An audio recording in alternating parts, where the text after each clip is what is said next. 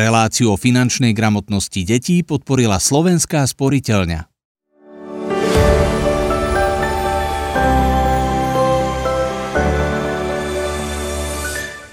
Vítajte v klube rodičov, ktorý pripravuje portál eduworld.sk. Peniaze sú súčasťou nášho života už čias starovekých Feničanov a už dávno neplatí, že finančné záležitosti sa týkajú iba dospelých. Aj deti prichádzajú do kontaktu s eurami. Niektoré peniazom rozumejú viac, niektoré vôbec, ale všetky sa potrebujú naučiť, ako dobre hospodáriť. Ako rozdeliť dieťaťu vreckové? Nechať mu hotovosť alebo platobnú kartu? Aj to sú témy, ktoré otvoríme s Michalom Orlovským, e, ktorý je zodpovedným za správu majetku klientov Slovenskej sporiteľne. Želám vám pekný deň. Dobrý deň. No, pán Orlovský, tak kedy by sme mali začať s dieťaťom komunikovať o peniazoch, o financiách? Tak nutnou podmienkou, aby sme ten rozhovor o peniazoch e, s dieťaťom mohli začať, je, aby to dieťa vedelo počítať. A to deti zvládajú na prvom stupni základnej školy, čiže ten prechod z toho prvého na druhý stupeň, teda keď sú deti v štvrtom ročníku, piatom, ten vek okolo 8-9, ale nie neskôr ako 10 rokov. Niektorí rodičia si možno povedia, prečo by som ho mal zaťažovať s nejakými napríklad mojimi finančnými nákladovými záležitosťami domácnosti. Mm-hmm. Mali by sme ich ale zapájať aj do týchto procesov? Určite by sme ich mali zapájať, lebo tá výchova znamená, že pripravujeme naše deti na to, aby mohli byť v budúcnosti samostatné. Čiže my tou výchovou ich pripravujeme na svet, ktorý nie je teraz, ale ktorý bude o 10-15 rokov. No a tie financie tam budú určite patriť. Ja si neviem vybaviť nejaký deň, kedy by som nemal interakciu s finančným svetom, či už niečo nakupujem alebo plánujem e, v domácnosti, čo určite bude stať nejaké peniaze. A tým pádom si myslím, že to nutnou súčasťou našej výchovy sú peniaze aj vzťah k ním. A nemusí to byť iba negatívne, lebo za peniaze si môžeme kúpiť aj lístok do divadla, do kina, alebo nejakú dobrú zmrzlinu, nejaký dobrý eh, chladený nápoj a tak ďalej. Že nemusí to byť iba starosť, ale sú to aj pozitívne veci. Naša generácia sa s pojmom finančná gramotnosť veľmi nestretávala a v školskom prostredí už vôbec nie. To znamená, že sa to odráža aj na finančnej gramotnosti dospelých ľudí a to isté platí teda aj e, u detí. V testovaní PISA skončili slovenskí žiaci pod priemerom rovesníkov z ostatných krajín OECD. Takže keď sa nevenujeme vzdelávaniu o peniazoch, aké dôsledky to potom môže mať v dospelom živote? Mhm. Tie dôsledky sú také, že potom teda naše deti a v tom čase už dospelí ľudia budú pravdepodobne robiť nesprávne rozhodnutia. A tie nesprávne rozhodnutia budú mať za následok to, že e, hodnota ich majetku môže klesať, alebo dokonca si nebudú schopní vytvárať nejaké rezervy a finančný majetok vôbec. Čiže práve preto je to vzdelanie je dôležité a nielen to vzdelanie a budovanie finančnej gramotnosti na teoretickej úrovni, ale práve tá kombinácia s tými reálnymi skúsenosťami. Pretože ten reálny život prináša nielen to, že aplikujeme tie teoretické poznatky, znalosti, čo je tá finančná gramotnosť, ale potom v tom samotnom rozhodovaní sú prítomné aj emócie. Chcem si niečo kúpiť, lebo si tu kúpili všetci moji spolužiaci dookola. Chcem si kúpiť v budúcnosti dom alebo auto také, ako má môj kamarát. A to už sú emócie a práve kľúčom k tomu úspechu je to, že viem kombinovať to, čo som sa naučil, tie moje ako finančné znalosti na teoretickej úrovni s tým praktickým rozhodovaním a s tým, že viem potom kontrolovať uh, svoje emócie a si uvedomujem, že aké dôsledky má to moje rozhodovanie v oblasti financií. Z tých vašich skúseností v súčasnosti sa rozhodujeme viac teda racionálne na základe našich vedomostí, alebo tie emócie stále zohrávajú možno u nás väčšiu rolu pri rozhodovaní, čo urobím s peniazmi, ktoré mm. mám? Si myslím, že tie emócie sú stále prítomné, ale čo je zase do nejakej miery dobré, lebo inak by sme si ten život neužili. Čiže tá uh, emócia uh, je fajn, ale iba do určitej miery. Nie je dobré, keď sa rozhodujeme, povedzme, priamo v obchode, že aha, vidím pekný nový televízor, tak si ho kúpim a zoberiem si na to spotrebný úver a nezaujíma ma vôbec, aký je tam úrok a nezaujíma ma to, či tie peniaze nebudem potrebovať niekde inde. Čiže uh, tento typ emócií, myslím, aby sme si vždy rozmysleli to, že či si mám ten televízor kúpiť alebo nie, či ho naozaj potrebujem a uh, aby sme viacej finančne plánovali. To znamená, že sa pripravím na to, že ten televízor potrebujem ale že v tom čase nebudem potrebovať nejaké iné veci, ako napríklad vybavenie detí do školy alebo opraviť e, strechu na dome a tak ďalej, aby som sa potom nedostal práve do situácie, že mi budú tie financie chýbať a budem ich musieť riešiť ďalším nejakým úverom. Ste mi aj nahrali práve pri tom rozmýšľaní, či si mhm. teda mám kúpiť ten televízor alebo nie. Sú možno toto veci, ktoré by som mohla s dieťaťom riešiť? Že, ja neviem, máme televízor, ktorý ešte funguje, ale na trhu je niečo nové a teda rozmýšľam o tom, že by som ho kúpil do domácnosti. Že mal by som to aj s dieťaťom možno takto rozobrať, že povedzme si, či ho naozaj potrebujeme a podobne? Mm, tak myslím, že dieťa odpovie, že áno, potrebujeme pekný nový televízor. Ale možno ja by som tam doporučoval začať s nejakými menšími vecami, ako je napríklad zmrzlina, alebo ako sú nejaké nápoje, ako je kino a e, dať dieťaťu najavo, že peniaze nie sú niečo, čo máme akoby neobmedzené množstvo. Jednoducho máme nejaký rozpočet a v rámci toho rozpočtu sa pohybujeme. Mali by sme si tam stanoviť priority, čo je pre nás dôležité, že najprv musíme pokryť tie základné potreby, musíme niekde bývať, musíme tam mať teplo, musíme byť nejako oblečení a potom, že prídu na radu tie veci, ktoré nám prinášajú radosť, ale aj tam, že musíme voliť. Teda pôjdeme e, na pizzu alebo pôjdeme na zmrzlinu. No. Alebo si kúpiš nejaký nový peračník do školy, ktorý je možno drahší, ale viacej sa ti páči. Čiže začať s menšími vecami, pretože uh, dieťa uh, nerozlišuje veľmi, že či 400 eur alebo Tisíc eur je veľa málo, ale pri tých konkrétnych veciach, ako je zmrzlina, nápoj, peračník, tam si to vie dobre vizualizovať a predstaviť. Čiže začať s tými menšími vecami. Dá sa možno povedať, čo je takéto gro, čo by mal každý dospelý človek, alebo teda už od dieťaťa vedieť v rámci tej finančnej gramotnosti, že čo je taká základná výbava, aby som si finančne vedela potom manažovať svoj život? Uh-huh. E, tam je dôležité, aby si každý uvedomil, že je dobré mať finančný plán. Je dobré mať nejaký plán, podľa ktorého sa orientujem a v rámci ktorého viem, čo môže minúť, čo môže minúť v ktorej kategórii a čo si mám odkladať e, do budúcna, ako pripravovať sa na, na, na budúcnosť alebo mať nejakú rezervu na nejaké udalosti, ktoré neviem dobre predvídať a prídu. Čiže máte financie rozdelené a myslím si, že toto je tá základná znalosť, ktorú by mal každý z nás mať. Mať jednoducho tie svoje financie aj budúce financie rozdelené v jednotlivých kategóriách. Toto potrebujem pokryť, toto je niečo, čo potrebujú moje deti, toto, sú, toto je niečo, čo potrebujem možno už voči svojim rodičom. A toto je niečo, kde si tvorím majetok a rezervu do budúcna. A ak mi niečo ostane, tak je to práve to, že môžem ísť na dovolenku, na obed do reštaurácie, ako často môžem ísť na ten obed do reštaurácie a je tam ešte jedna dôležitá časť a to je vedieť pracovať e, s úročením. Čo to znamená, keď si zoberiem úver? Že ten úver splácam nielen tú istinu, ktorú si požičiam, ale splácam aj úroky. A že či si zoberiem, aký je rozdiel medzi tým, keď si zoberiem spotrebný úver za nejakú vyššiu úrokovú sadzbu, a aký dopad na moje financie má to, keď si zoberiem úver na bývanie, lebo chcem niekde bývať, alebo sa rozhodujem medzi tým, že či si niekde ten byt prenajmem, a platím nejaké nájomné, ale na druhej strane nemám zase, nie som vlastníkom toho bytu. Takže mať tie financie rozdelené na jednotlivé kategórie, nutné veci, ktoré potrebujem pokryť, rozvojové do budúcna a potom do toho vchádza ešte ten úver, ktorý s veľkou pravdepodobnosťou v nejakej fáze toho života príde. To sú také tie ťažšie témy, ktoré mm-hmm. riešime my dospelí, ale u detí začíname zväčša s vreckovým. Je dôležité dávať dieťaťu vreckové? Mm-hmm je to veľmi dôležité, pretože tým vreckovým dáme e, dieťaťu slobodu v rozhodnutí. Tam sa bude rozhodovať a práve tam bude aplikovať tú, tú jednu, jednak tú teoretickú rovinu, to, to znamená, že dal som ti vreckové 10 eur a máš to na celý mesiac.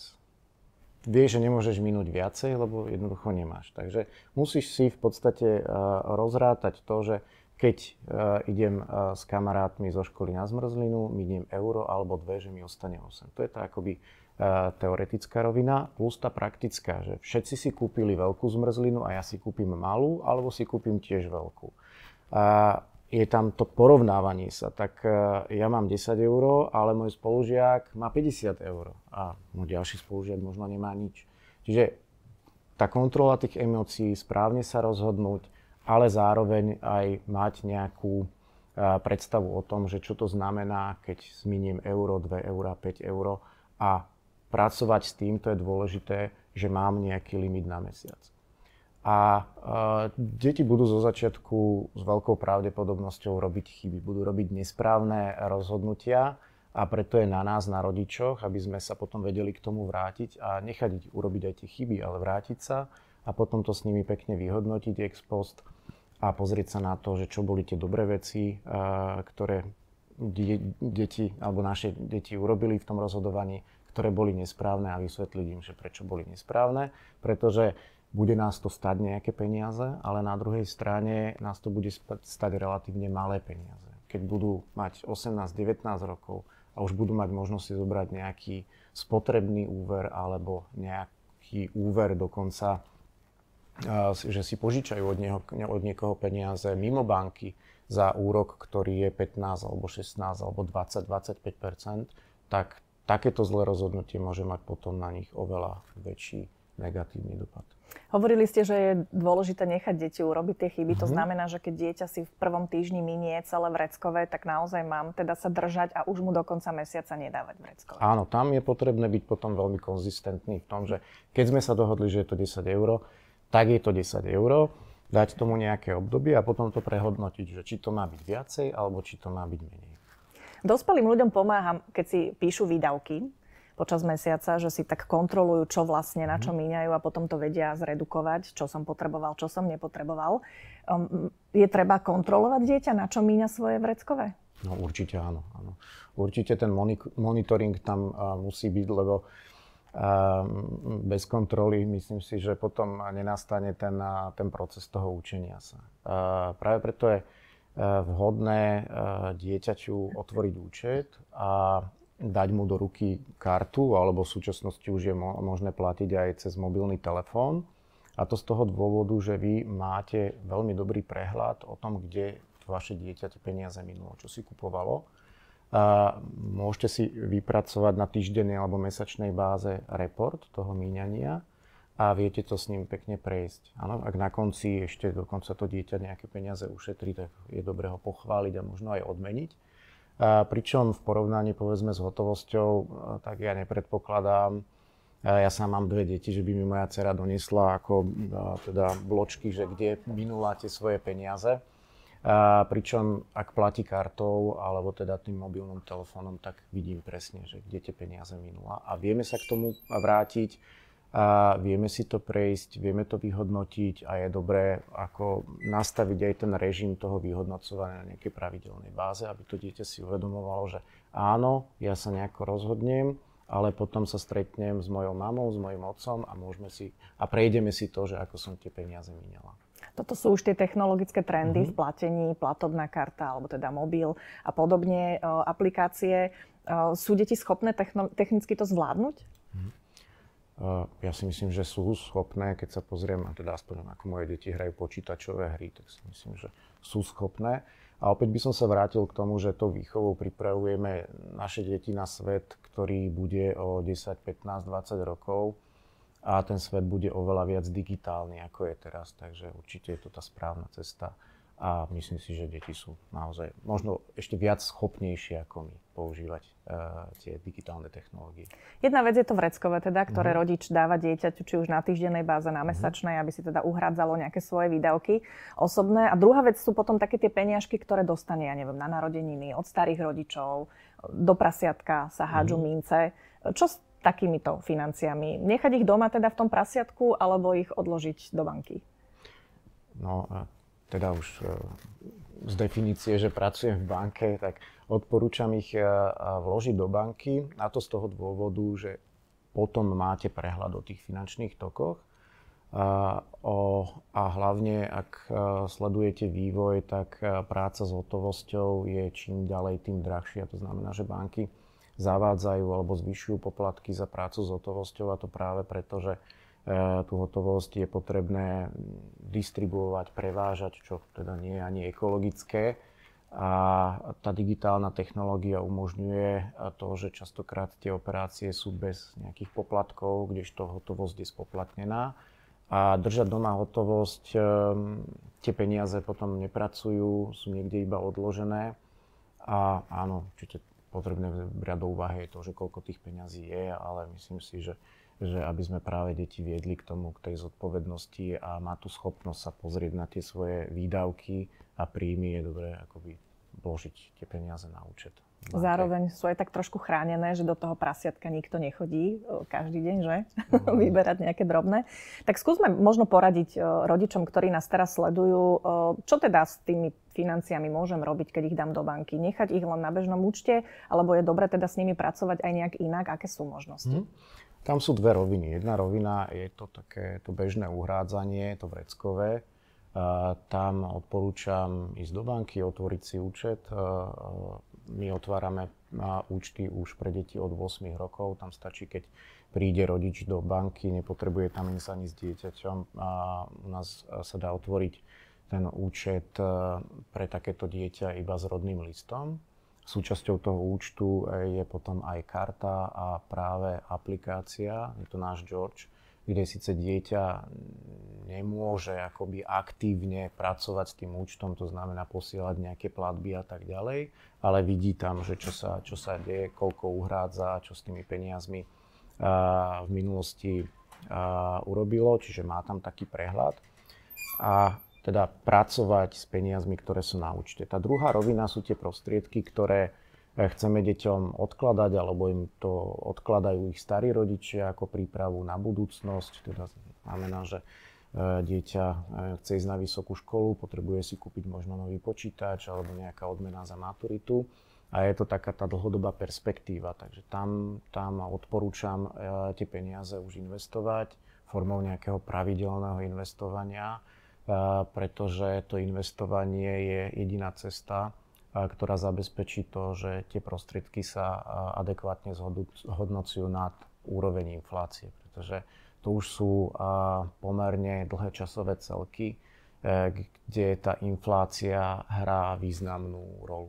No, keď sa pozriete, keby ste mali teraz 100 eur, si poviete, však sú to pekné peniaze, ale 20 rokov dozadu to boli výrazne veľké peniaze, ale že akú hodnotu budú mať o 20 rokov dopredu, no sa zhodneme, že budú mať menšiu, asi výrazne menšiu, ako majú teraz. Áno, to znamená, že si menej za tých 100 eur budeme mm-hmm. môcť dovoliť.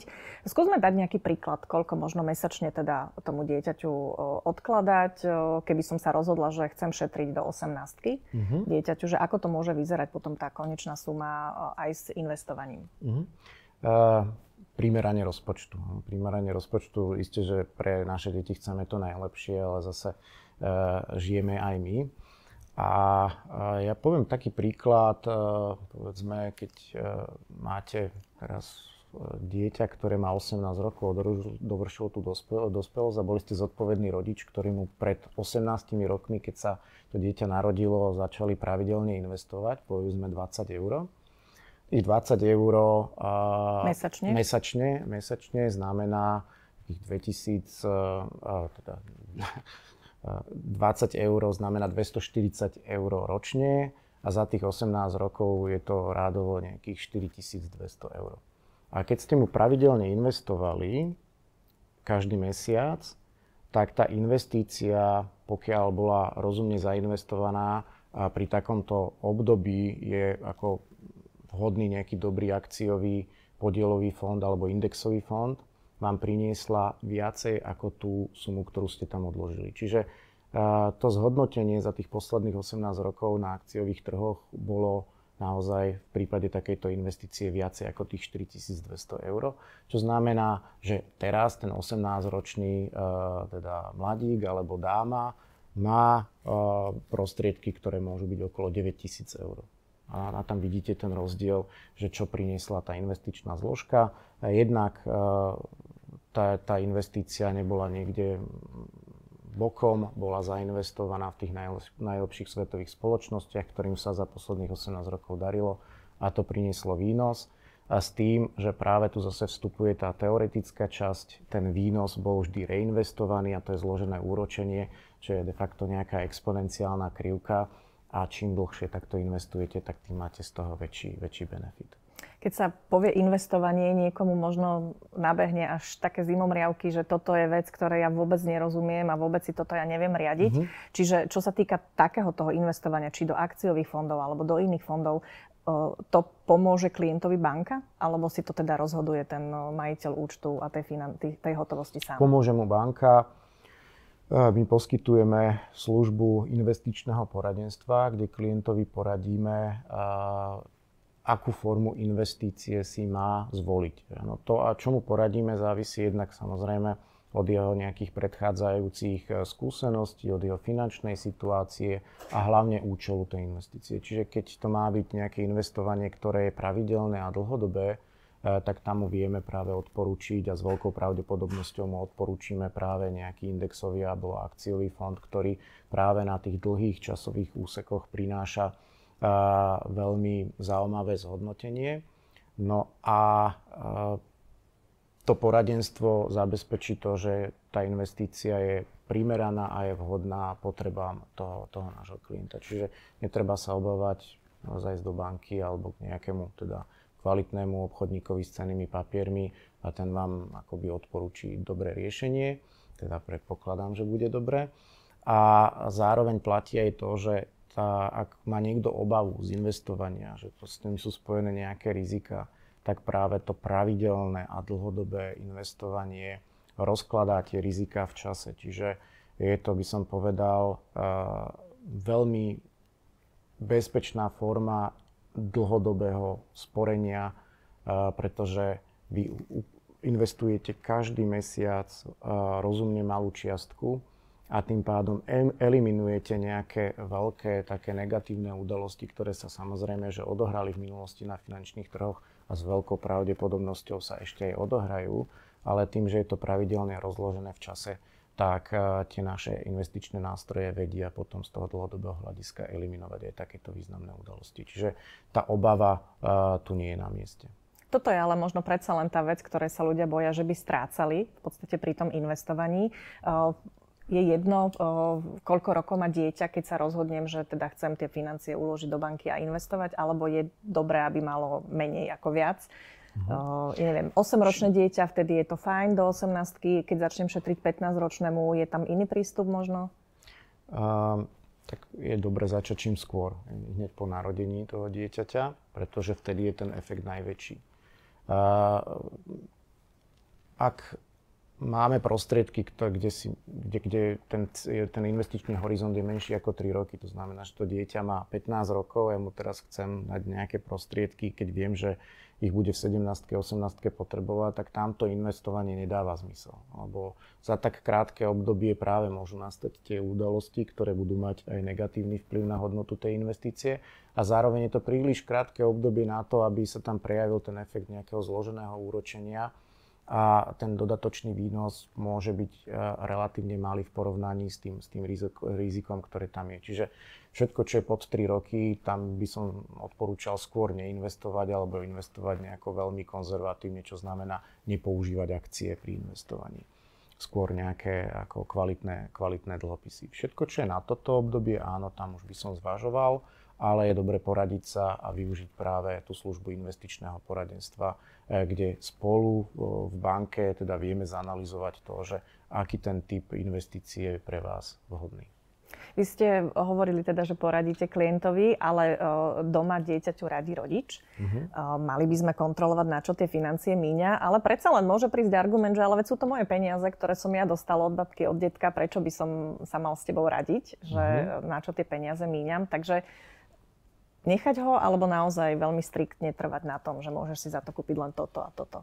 No, tak sme rodičia a mali by sme akoby uh, tieto akoby uh, neobmedzené túžby nejako tých detí ako, uh, usmerniť. Ale áno, ako ja som aj na začiatku hovoril, že je dôležité ten, ten prvok toho slobodného rozhodnutia ale zase my vieme, že čo také ako nekontrolované rozhodnutie môže priniesť. Tak je návrh, že dobre, tak pozri sa, môžeme tie peniaze rozdeliť na dve časti.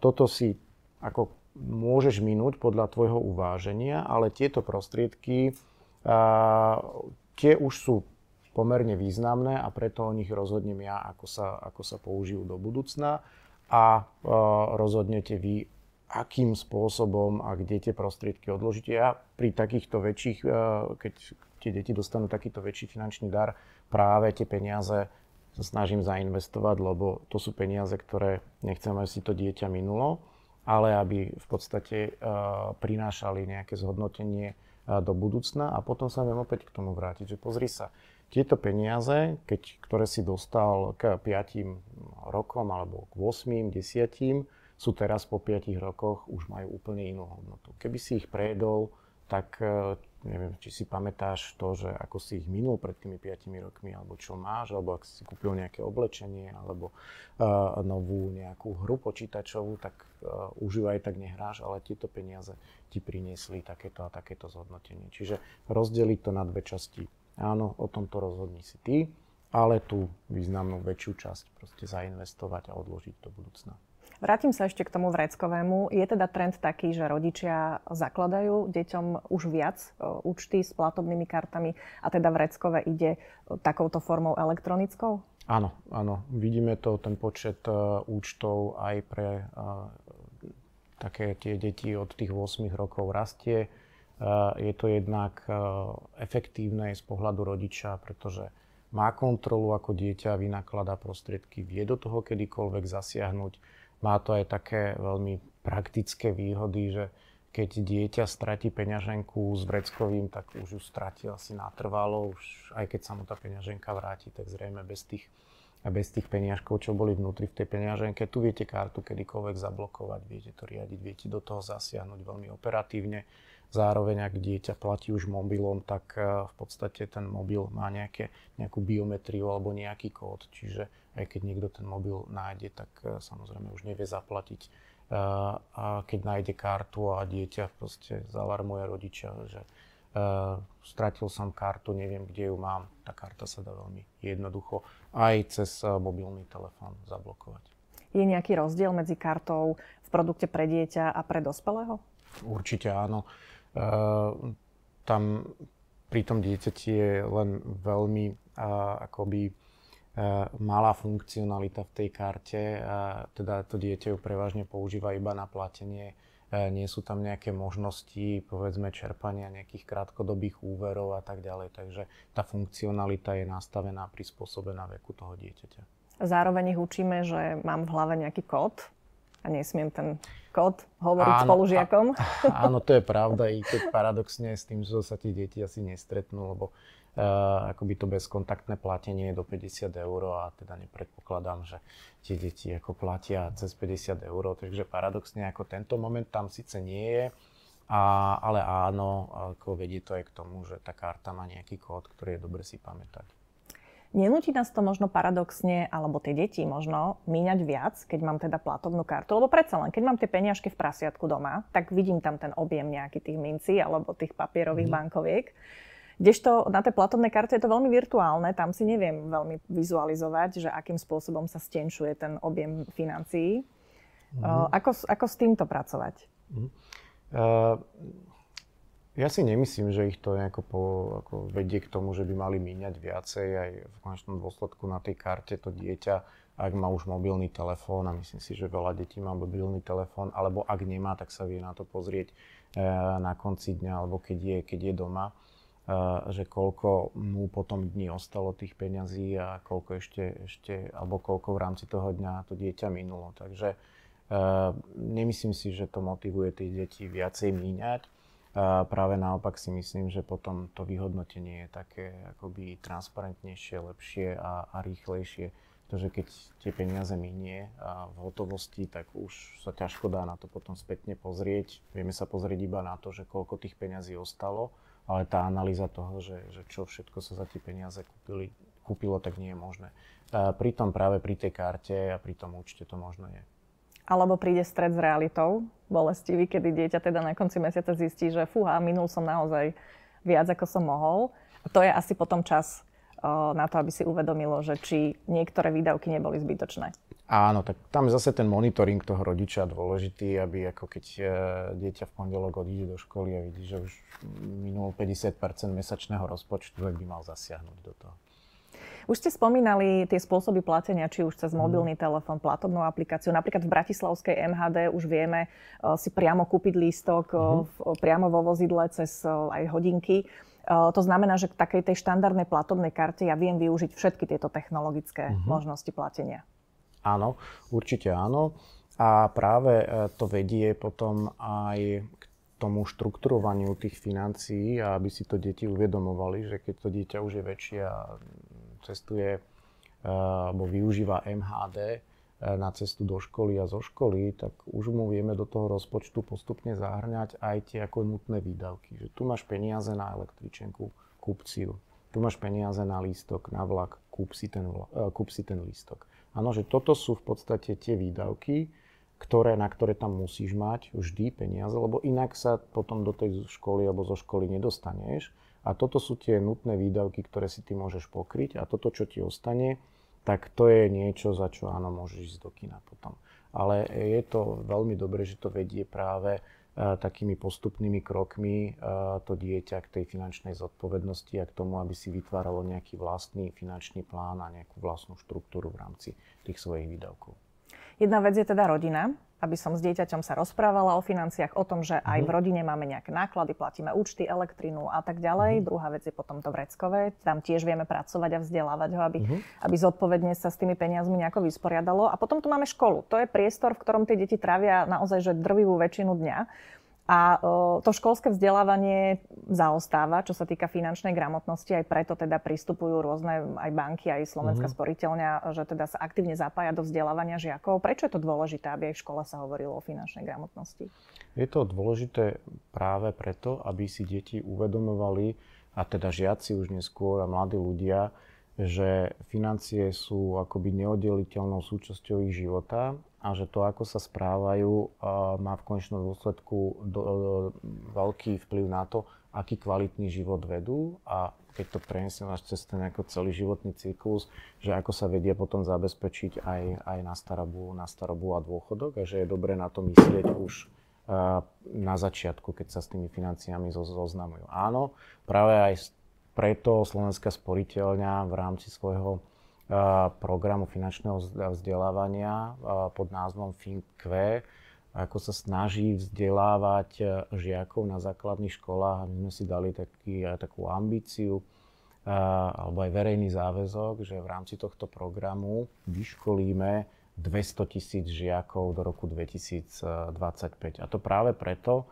že si myslíme, že je to veľmi dôležitá časť toho vzdelania, a investujeme do toho aj naše vlastné, vlastné prostriedky. V spolupráci, tento projekt realizujeme v spolupráci s našou nadáciou Slovenskej sporiteľne, pretože ako tá finančná interakcia je na dennej báze. Je super, že viem, kedy Krištof Kolumbus objavil Ameriku, ale to využije možno v rámci nejakej diskusie raz za nejaký čas. Ale to, že platím každý deň, každý deň robím finančné rozhodnutia, každý deň takmer nakupujem v súčasnom svete, to robím každý deň, čiže toto pre moju kvalitu života má veľmi, veľmi, a ešte raz poviem to slovo, veľmi dôležité postavenie v tom rebríčku mojich znalostí, aby som ich vedel potom správne používať, aby som sa vedel správne rozhodovať. Určite je to veľmi dôležité aj pre deti, ktoré pochádzajú možno z toho sociálne slabšieho prostredia, kde možno si uvedomia na svojej vlastnej rodine, ako to s tým manažovaním financí nefunguje. Alebo možno, že je rodina zadlžená a tiež to môže pre nich byť taká motivácia, že ja takto nechcem napríklad fungovať finančne v dospelosti. A to mm. už mhm. sa dostávam k tým rodinným financiám. Koľko by si mala rodina odkladať zo svojho rozpočtu, aby mala takú nejakú pohodlnú rezervu na horšie časy? Mm-hmm.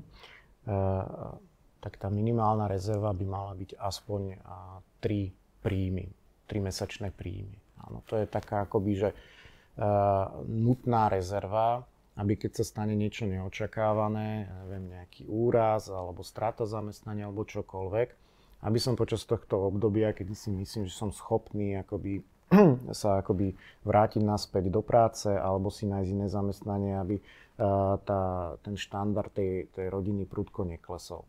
Je komfortné mať 6-mesačnú rezervu pre niekoho, kto sa cíti a chce mať naozaj, že chce byť úplne v kľude, možno to má byť 12-mesačný e, príjem. Potom na tých 12 mesiacov už je to diskutabilné, že či tie prostriedky zbytočne nie sú niekde odložené, lebo keď sme sa rozprávali o tom investovaní, oni vedia prinášať aj nejakú ďalšiu hodnotu. Čiže 3 mesiace je tam minimálna rezerva, ktorú by mal mať každý. A 6 mesiacov optimálne, respektíve keď niekto chce mať naozaj takú komfortnú situáciu, tak tých 12. Ako sklbiť o, takéto šetrenie teda na rezervu s poistkami, o, so šetrením na vzdelávanie svojich detí? O, niekedy možno človek nadobúda pocit, že, že takýchto tých odkladacích boxíkov má viac, ako mu potom môže zostať na reálny život.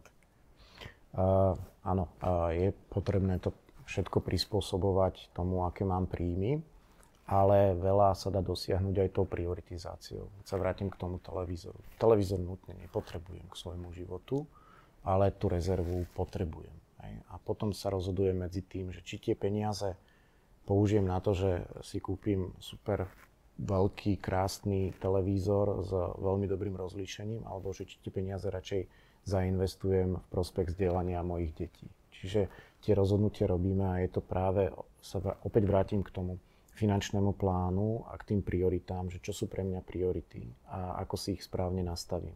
Ja si myslím, že eh, keď sa pozriem na taký akoby priemerný eh, príjem eh, na Slovensku, tak myslím si, že už je dostatočný na to, aby sa v podstate dali pokryť všetky tieto aj rezerva, aj vzdelanie detí, aj nejaké pravidelné investovanie a z času na čas áno, možno aj akoby uh, ten, ten nový televízor alebo nejaká dovolenka. A práve potom, keď som pri tej dovolenke, je dôležité, či pôjdem na dovolenku do Chorvátska alebo pôjdem na Maledivy. A to sú tie rozhodnutia, pretože môžem si splniť aj tie moje nejaké túžby, aj sny, ale mali by byť primerané tomu, aký mám ten príjem.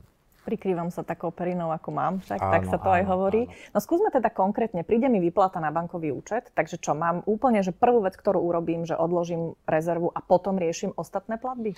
Tak to je to musím, najrozumnejšie? Ako keď, mi, keď mi príde, tak musím sa pozrieť, aké sú moje tie nutné, nutné záväzky. To znamená, pozriem sa na to, že koľko platím za elektrínu, ak bývam v prenajatom byte, tak sa pozriem, že koľko platím teda nájom alebo nejakú splátku hypotéky.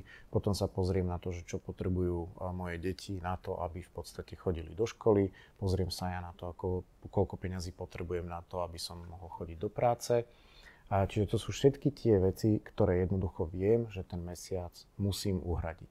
No a potom sa pozriem na to ostatné, teda viem zhruba odhadnúť, že koľko minieme na potraviny, viem odhadnúť, že koľko minie tá rodina na ako nejaké možno výdaje, ktoré súvisia s tým, že sa potrebujem obliecť a z času na čas deti potrebujú aj niečo do školy. No a potom mi na, tom, na konci toho mesiaca sa pozriem, že aká suma mi ostáva a podľa toho pracujem, že dobre, ak mi niečo ostane, nejaký prebytok, tak to práve rozdelujem medzi to, tú investíciu a budovanie majetku do budúcna, či už pre mňa a pre, alebo pre moje deti, áno, mal by som si kryť aj nejaké poistenia, pretože ja, keď mám dve deti, ja som jediný živiteľ rodiny a mám pani manželku ešte nebodaj na materskej, tak musím riešiť aj to poistenie a musím riešiť aj tú situáciu, že keď sa mne niečo stane, že čo, čo, s, toho, čo s tou rodinou, keď uh, neviem, niekde sa pošmíknem a zlomím si kľúčnú kosť a budem dva mesiace doma, čo to pre mňa znamená, takže mal by som riešiť aj tá, je to, to poistenie. A je to presne to, čo som už spomínal, že je dobre mať tú časť, ktoré sú nutné výdavky, potom nejaké priebežné výdavky a potom to, čo mi na konci mesiaca ostáva a čo by som mal teda odkladať na budúcnosť. Vieme povedať, aký je trend dnes vo vedení rodinných financií? Ako to funguje v rodinách? Majú spoločné účty manželia alebo majú každý zvlášť? Vieme tak, toto nejak odčítať zo správania trend, vašich klientov? Áno, ten trend je taký, že už majú prevažne účty každý zvlášť. Je to, súvisí to práve s tou nejakou efektivitou vynakladania tých prostriedkov a samozrejme, že aj akoby to postavenie muž-žena je iné, ako bolo 20 rokov dozadu. Jednoducho, myslím si, že aj v tých vzťahoch každý sa snaží mať nejakú vlastnú autonómiu, takže dávam dieťaťu peniaze e, na to, aby sa rozhodlo samo v nejakej miere, tak aj my každý chceme mať v tom vzťahu možno nejakú mieru, že sa rozhodujem rozhodujem sám, čiže venujem tie prostriedky rodine, ale mám aj nejaké prostriedky pre, pre seba, čiže ten trend v poslednom období je práve taký, že uh, už manželia majú každý svoj, uh, svoj, svoj účet. Toto prevláda. Ďakujem pekne, toto bola informácia, ktorá ma zaujala, ale ďakujem aj za tie ostatné, mm-hmm. pretože ja mám doma školopovinné dieťa a už teda prišiel čas uh, dať nejaké vreckové a začať mm-hmm. to manažovať aj týmto smerom, takže ja som určite načerpala a verím, že načerpali aj naši rodičia, ktorí nás pozerajú, naši diváci.